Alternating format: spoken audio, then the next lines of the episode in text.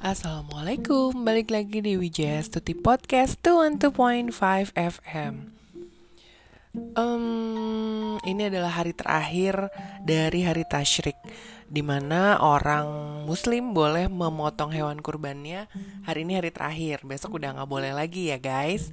Dan juga uh, udah boleh puasa lagi kan yang nggak boleh puasa ini cuma di tiga hari ini di hari tanggal 11, 12 dan tanggal 13 dan di tiga hari inilah juga boleh memotong hewan kurban. Oke. Okay. Karena ini adalah hari terakhir, jadi aku udah nggak mau ngomongin tentang Idul Kurban lagi, tapi masih mau ngingetin aja sih. Uh, kamu udah vaksin belum?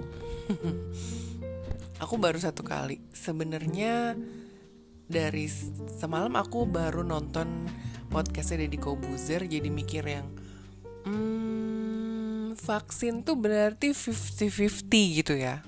Jadi apa sih kayak pencegahan aja tindakan preventif yang belum tentu uh, menyelesaikan masalah sebenarnya. Kayak lo misalnya udah kayak kayak kasus nih ada pernah denger nggak baru-baru ini sih kejadian? Lo udah nabung buat beli hewan kurban tapi ternyata hewan kurban eh duitnya itu digigitin rayap. Ya kan? Lo udah preventif buat uh, nabung buat bisa dapetin hewan kurban tapi kita nggak tahu ternyata ketentuan Allah uangnya digigit rayap. Terus akhirnya alhamdulillah dapat bantuan hewan kurban yang lainnya. Jadi sebenarnya ya udah sih kita udah niat aja ya buat herd immunity. Tapi gimana hasil ke depannya ya kita serahin lagi sama yang maha kuasa. That's why kadang masih suka ada orang yang nanya gue udah vaksin tapi gue masih kena. Tetangga gue udah vaksin ini tapi kok masih kena? Gitu. Oke memang di Indonesia tuh banyak banget ragam vaksin dari mulai Sinovac. Ini yang gue tahu ya. AstraZeneca Pfizer uh, Moderna, apalagi ya Johnson and Johnson belum masuk ke Indonesia. Terus ada lagi Sinopharm. Nah, yang lagi baru aja selesai diteliti adalah um, vaksin merah putih buatan Indonesia dari Bio Farma, Medica Bio Farma. Jadi sebenarnya fase fase dari vaksin ini tuh emang agak-agak kalau anak sains tahu nih, maksudnya anak biologi, anak uh, mikrobiologi tuh tahu kalau emang vaksin itu trial and error. Hampir sama deh kayak kita belajar di kehidupan. Kenapa trial and error? Karena dari fase penelitian, uh, apa dan lain sebagainya, fase terakhirnya itu adalah percobaan di masyarakatnya. Bukan karena kita dijadiin kelinci percobaan ya guys, tapi memang genetika tiap orang di lingkungan yang berbeda hasilnya juga jadi berbeda. Nah, inilah kenapa uh, apa namanya di baru dibilang bisa ketahuan hasilnya di negara yang dikasih vaksin masyarakatnya karena tipikal genetika orang di Afrika sama orang di e Eropa beda dong. Di Afrika mereka punya kayak kulit uh, gelap, sementara di Eropa kulitnya kulit terang. Sama kayak di Indonesia. Kayak uh, apa kemarin aku dengerin podcastnya di Kobuzer bareng sama Ridwan Kamil. In, ceritanya Ridwan Kamil tuh nyeritain tentang Sinovac nih. Oke, okay, Sinovac itu di, dicobakan untuk hmm, apa namanya? Masyarakat Cina yang kulit kuning dicobain sama kita yang kulit sawo matang, belum tentu hasilnya sama. Makanya waktu awal Sinovac beredar, sebelum beredar, kan dia diteliti dulu nih sama Bio Farma yang ada di Bandung. Dicari 1620 uh, eh, volunteer untuk jadi relawan yang pertama kali disuntikin vaksin Sinovac. Kenapa 1620? Karena itu ada kayak data datanya dilihat dari jumlah masyarakat Indonesia sebanyak apa sekarang.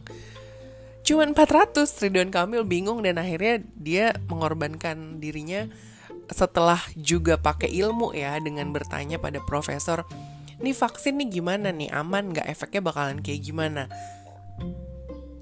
Jadi menurut beliau it's okay uh, pem, apa pemimpin itu ngambil resiko duluan itu nggak masalah. Yang penting dia udah tahu nih resikonya failednya berapa persen uh, berhasilnya berapa persen. Karena kalau baru jadi pemimpin atau menghadapi sesuatu hal yang baru kita nggak akan tahu ke depannya akan kayak gimana dan nggak ada contohnya nggak ada bukunya gitu. Jadi ya te tetap harus ambil keputusan. Walaupun itu memang akhirnya keputusannya salah nanti bisa diperbaiki. Oke balik lagi ke percobaan Sinovac ini ya jadi dari gara-gara Ridwan Kamil mau disuntik vaksin itu dari 400 relawan yang daftar akhirnya naik menjadi 2000 relawan. Tapi nggak semuanya diambil karena ada juga ibu-ibu yang udah usia 80 tahun pengen disuntik vaksin Sinovac padahal vaksin Sinovac ini hanya digunakan sampai usia 59 tahun kalau nggak salah waktu itu. Nah, aku juga udah vaksin sama suami aku vaksin Sinovac nih yang pertama. Awalnya jujur aku termasuk orang yang anti sama yang namanya vaksin. Karena gue belajar biologi gue tahu kalau uh, yang disuntikin ke kita itu tuh bahan pembuatan vaksin tuh beda-beda. Kayak Sinovac ini adalah vaksin yang berasal dari virus COVID yang dimatikan. Sementara untuk AstraZeneca itu berasal dari virus mRNA dari COVID atau dari inian kerak gitu. Jadi kayak sebenarnya tuh pemasukan vaksin ke dalam tubuh kita tuh cuman buat apa ya? Kayak woi bangun woi, ini gue ada ada musuh datang nih kayak gitu kan. Uh, apa namanya? Ada musuh datang nih, nggak dilawan. Nih loh nanti bentukannya yang datang kayak begini loh, kayak gitulah secara garis besarnya kan. Cuman uh, bicara ampuh dan gak ampuhnya itu balik lagi ke kekebalan tubuh lo sendiri sih. Kayak gue liat di TikTok ada orang yang marah-marah karena disuntikin vaksin AstraZeneca kata dia.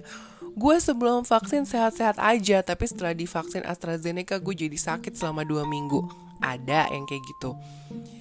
Tapi kalau gue ngeliat ya dari sisi sains yang gue dapet sih dari semua vaksin yang beredar ini emang yang paling aman kalau menurut gue Sinovac Kenapa?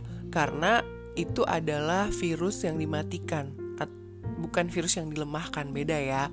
Kalau virus yang dilemahkan adalah virus yang masih bisa hidup lagi tuh di dalam tubuh kita dan meregenerasi jadi banyak, jadi banyak, bisa jadi imun tubuh kita kuat atau nggak kuat ya itu balik lagi ke kekebalan tubuh kita. Tapi kalau vaksin Sinovac gue rasa itu paling aman sih karena gue juga seorang penderita asma yang lumayan akut dan sering beberapa kali kolaps. Alhamdulillah nggak apa-apa tuh pas disuntik Sinovac cuman ngerasain pegel di bagian disuntiknya. Nggak ngerti juga apa karena daging gue udah mulai ketebelan gitu ya nggak ngerti juga. Tapi yang jelas setengah mili itu termasuk banyak sih buat penyuntikan sebuah vak sebuah virus yang uh, apa namanya uh, sudah dimatikan. Mudah-mudahan sih nanti di 9 Agustus gue mau vaksin yang kedua baik-baik aja, nggak ada masalah yang berarti. Memang sebelum dikeluarkan vaksin ini dari 1620 orang di Bandung yang di, dijadikan relawan itu udah ditulis tuh nanti efeknya bakalan ngantuk, muntah, demam, pusing dan lain-lain tapi uh, kembali lagi ternyata emang tiap orang beda-beda. Aku beneran gak ngerasain apa-apa sama sekali. Ngantuk enggak lapar juga nggak terlalu. Uh, kalau lapar mah emang gue laparan terus gitu kan. Ngantuk mah emang gue tukang molor. Nah cuman aja yang dirasa itu pas udah malam dari setelah penyuntikan di siang hari jam 2 kalau nggak salah waktu itu gue cuman ngerasa pegel aja tangannya lumayan lama sampai besokan paginya masih pegel. Udah itu aja. Nggak ada rasa-rasa kayak gimana. Sementara suami aku dia langsung ngerasain kayak yang pusing banget kayak kepalanya tuh berat banget dan demam sedikit demam. Jadi karena aku inget karena aku kasih dia paracetamol untuk nurunin demamnya. Hmm, mungkin buat tiap orang juga hasilnya akan beda-beda. Untuk yang AstraZeneca, aku kurang paham deh. Tapi ada yang bilang kalau vaksin ini dari aku berdasarkan orang yang sains ya nggak asal ngomong aja. Aku pernah dengar waktu itu liputan di CNN bilang kalau vaksinnya itu berasal dari mRNA itu sebenarnya tuh kurang agak mengerikan, agak mengerikan. Karena berarti kan uh, apa namanya dia akan itu sama dengan seperti virus yang dilemahkan aku bilang tadi itu. Ada juga yang berasal dari subunit protein, ada juga yang berasal dari viral vector. Kalau belajar itu lu bakalan pusing sih karena isinya tuh sebenarnya nggak pure covid semua yang disuntikin ke dalam tubuh lo macem-macem ada yang dari protein apa yang emang supaya tuh supaya tubuh kita tuh cuman kayak ngenalin, woi ada musuh, ayo dilawan, cuman gitu doang sih sebenarnya, bukan beneran asli uh, covidnya. Apakah itu bisnis? Gue no comment kalau masalah itu karena emang medis itu selalu berubah-ubah setiap waktunya mengikuti uh, alam. Nah, balik lagi nih, kayaknya kenapa orang udah divaksin bisa kena COVID lagi gitu kan. Nih virus emang luar biasa mutasinya tuh cepet banget apalagi di Indonesia gue nggak ngerti gimana ceritanya tuh virus ini bisa cepet banget bermutasi sementara di tempat lain tuh yang udah nggak ada gitu loh WHO tuh menetapkan nama virus kita ini tuh jadi virus varian Delta. Gak akan ditulis virus varian Indonesia, virus varian India, nggak. Karena uh, itu jadi kayak apa ya? Jadi kayak bikin kultus kalau tuh virus berasal dari negara lo gitu. Enggak, tapi WHO emang sengaja bikin virus varian alpha, virus varian beta, virus varian delta. Kayak gitu gamma. Seperti itu dan katanya ada virus varian baru setelah virus varian Delta. Gak paham juga sih kenapa itu virus cepet banget mutasinya. Apa gara-gara pada divaksin? Gue gak mau komen deh di sini karena memang kan ada himbauan saat kamu sudah divaksin itu gak boleh ke mana-mana selama dua minggu. Stay at home. Jadi sekarang sebenarnya harusnya semua orang itu berpikir kalau dirinya itu adalah OTG, orang tanpa gejala. Walaupun apa ya, kayaknya lo nggak ngerasain apa-apa, gue nggak ngerasain sesak napas, gue nggak ngerasain uh, pilek, hidung masih bisa nyium, yang seharusnya gitu kan. Bau ketek masih kecium bau kentut masih kecium. Atau bau masakan masih sesuai dengan bentukan masakannya gitu kan. Dan juga rasa lo nggak hilang indera perasa lo nggak hilang. Tapi kalau udah divaksin berarti kan ada ada virus yang masuk ke dalam tubuh lo kan? Even though itu virus yang virus yang dimatikan lah apakah itu mRNA ataukah itu subunit pro protein atau apa ya atau viral vector tetap aja lo tuh disuntikin virus guys. Maksudnya apa ya? Uh, bahasa biologinya lo jadi carrier sebagai pembawa pembawa virus ke mana-mana sebenarnya. Pada dasarnya sih sebenarnya kalau kita pilek juga emang harusnya di rumah aja kan. Cuman ya itulah hmm, budayanya kita tuh kalau sakit flu belum sampai tepar belum sampai nggak bisa jalan ke mana-mana ya lo tetap harus beraktivitas ya nggak? Cuman ya ditambah cuaca kayak gini mungkin tuh virus makin merajalela dan makin makin nambah-nambah deh uh, jadi makin apa ya kayak bermutasinya tuh jadi lebih mudah.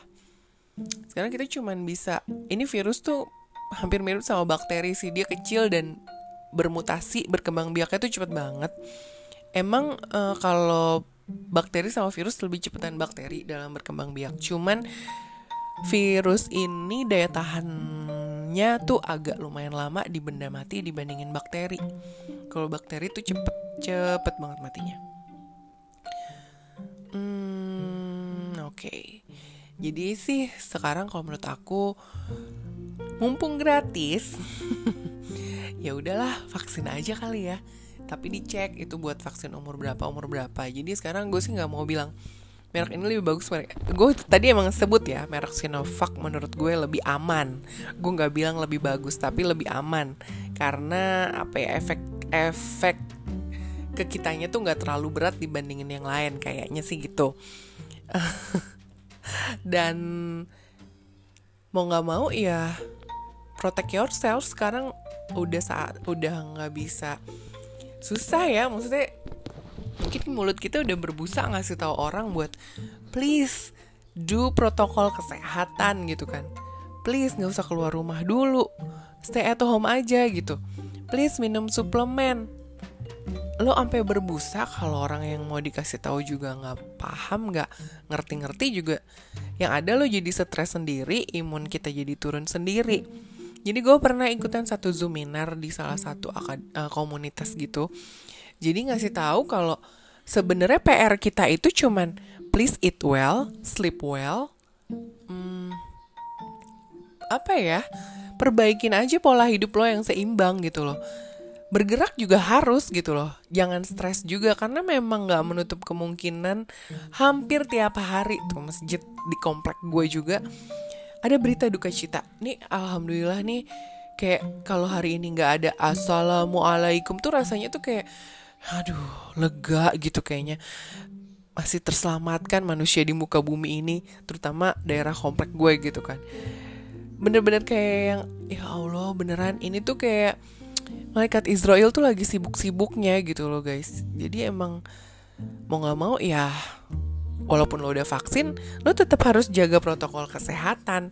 Sebenarnya gue rada nggak hafal nih protokol kesehatan karena makin hari protokol kesehatan juga makin nambah. Tapi yang paling gue inget ya 3M itu tadi kayak menggunakan masker. Malah sekarang kalau bisa maskernya double. Karena klasternya sudah mulai klaster komplek dari klaster kerja pindah ke klaster komplek dari orang yang isoman dan sampah isomannya ini kadang ada orang yang nggak aware. Nggak usah deh tinggal di kota atau tinggal di desa. Kadang orang yang habis pakai masker lupa di hand sanitizer lagi atau lupa di disinfektan lagi karena mereka pikir ya udah udah gue buang aja. Gue nggak peduli sama orang lain.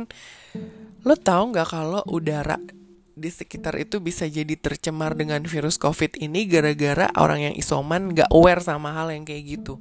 Nggak disemprot pakai desinfektan atau alkohol. Terus abis itu lama diambil sama tukang sampahnya. Udahlah tuh virus ke mana-mana iya nggak? Kayak kejadian di komplek gue. Yang nomor satu kena besokannya nomor dua besokannya nomor tiga. Itu apa nggak dibilang namanya klaster komplek iya kan Nah, itulah kenapa uh, emang harus protokol kesehatannya itu benar-benar harus dijaga, harus benar-benar lebih diperketat dengan menggunakan masker double. Yang kedua, cuci tangan. Cuci tangan tuh jangan asal cuci tangan aja, tapi harus pakai sabun dan pakai apa ya? Duh gue lupa deh singkatannya. Pokoknya yang jelas tuh emang ada enam urutan yang gosok-gosok gitu telapak tangan, terus uh, punggung jari kanan dan punggung jari kiri di kosok-kosok sampai sela-sela jari. Terus jempolnya jangan lupa. Terus udah gitu bagian telapak tangan. Baru deh itu bisa dibilang selesai. Jadi jangan cuman ucek ucek ucek ucek aja selesai gitu. Oh ya terus hindarin ya buat kamu jangan sampai ngucek ngucek mata. Karena tuh virus bisa jadi masuk lewat kita ngucek ngucek mata. Karena kan si virus covid ini bisa bertahan lebih dari satu hari loh di benda mati jadi so be careful. Terus jaga jarak. Fisik nih maksimal 1 meter. Bahkan sekarang peraturannya maksimal 2 meter. Bayangin. Terus yang ketiga nih membatasi mobilitas. Jadi kalau emang nggak perlu-perlu banget udahlah di rumah aja gitu loh. Kalau emang bisa di delivery ya di delivery aja. Yang keempat menghindari keramaian atau kerumunan That's why Idul Adha kali ini tuh sepi banget. Jadi nggak ada sholat id berjamaah walaupun ada beberapa tempat yang masih melakukan itu. Balik lagi deh itu uh, resiko balik lagi deh tanggung sendiri gitu. Karena jadi pemerintah juga udah bingung, udah kesel, udah harus digimanain lagi sih nih masyarakatnya dikasih tahu kok double banget gitu loh. Nah, terus yang keenam adalah menghindari makan bersama. Hmm, ini yang kadang kecolongan. Kalau misalnya kita lagi makan bareng sama keluarga di keluarga di rumah kita kan tahu ya oh dia sakit oh dia enggak. Tapi kalau misalnya kita kayak kumpul keluarga ke rumah ke rumah orang tua atau ke rumah adik kita atau ke rumah kakak kita apa namanya kayaknya itu yang harus diwaspadai. Karena kan kalau makan nggak mungkin dong kita nggak lepas masker gitu kan. Nggak mungkin tuh masker jadi pindah ke mata atau pindah ke dagu yang ada sebaiknya harusnya ditaruh di kantong. Nah pada saat kita lepas masker tuh virus bisa aja jalan ke mana-mana. Jadi tuh hah, emang virus ini nyebelin banget gitu loh. Tapi kalau dipikir-pikir juga tuh virus kan yang bikin Allah ya sekecil itu kan yang bikin Allah nih Allah tuh sebenarnya mau apa sebenarnya sama kita gitu loh. Mungkin Allah maunya tuh kita lebih kayak yang beribadah dengan lebih baik lebih memahami isinya Quran lebih apa ya lebih mengamalkan hal-hal yang lagi diuji uji uji banget kesabarannya kita diuji uji uji banget kita tuh taatnya tuh sampai mana gitu kayaknya ya kalau menurut aku sih. Jadi intinya kalau menurut aku ngadepin covid ini ya tujuh tadi deh yang harus lo lakuin dari yang gue bilang tadi. Kalau emang ada kesempatan buat vaksin vaksin aja deh. Bismillah makan terus uh, pola hidup lo seimbangin. Terus tadi pakai masker double cuci tangan sering-sering uh, hindari kerumunan mobilitasnya dikurangin. Terus apa tadi? Hindari makan bareng kalau emang mau bener-bener bener-bener perlu pergi tuh pakai hand sanitizer ke mana-mana. Ini tuh udah beda banget sekarang. Jujur gue aja kayak ngerasa parno untuk keluar rumah. Sampai sekarang setelah 11 hari yang lalu aku vaksin aku masih parno. Karena aku ngerasa kayak kalau aku keluar tuh nanti aku nularin orang nggak ya? Gitu. Terus nanti kalau aku ngelihat ketemu orang tuh orang sehat nggak ya? Gitu. Jadi sampai even buat nge nyiram tanaman aja tuh aku masih yang mikir. Karena kan kalau nyiram tanaman ketemu tetangga pasti nanti diajak ngobrol atau apa. Pokoknya masih kayak yang beneran deh aku masih parno. Dan sebenarnya itu nggak bagus karena bikin imunitas tubuh kita tuh jadi kayak menurun gitu. Next time kita ngomongin apa lagi ya seputar COVID? Mungkin cara buat ningkatin imunitas tubuh kita boleh. Oke sampai di situ dulu deh intinya jaga diri kalian ya. Mau apa itu konspirasi mau itu politik mau itu apa pun itu virus tuh emang ada. Jadi please jagain diri kalian masing-masing. Karena cuman kalian dong yang bisa nolong diri kalian masing-masing. Oke deh thank you banget. See you when I see you. Happy Friday bye